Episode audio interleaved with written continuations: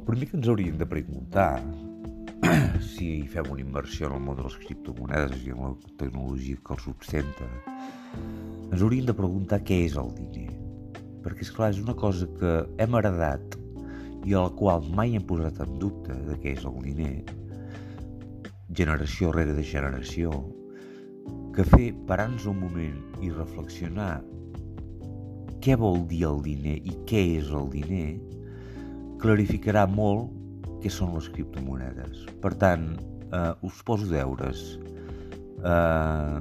Penseu un dia, estones, què és el diner? Què significa?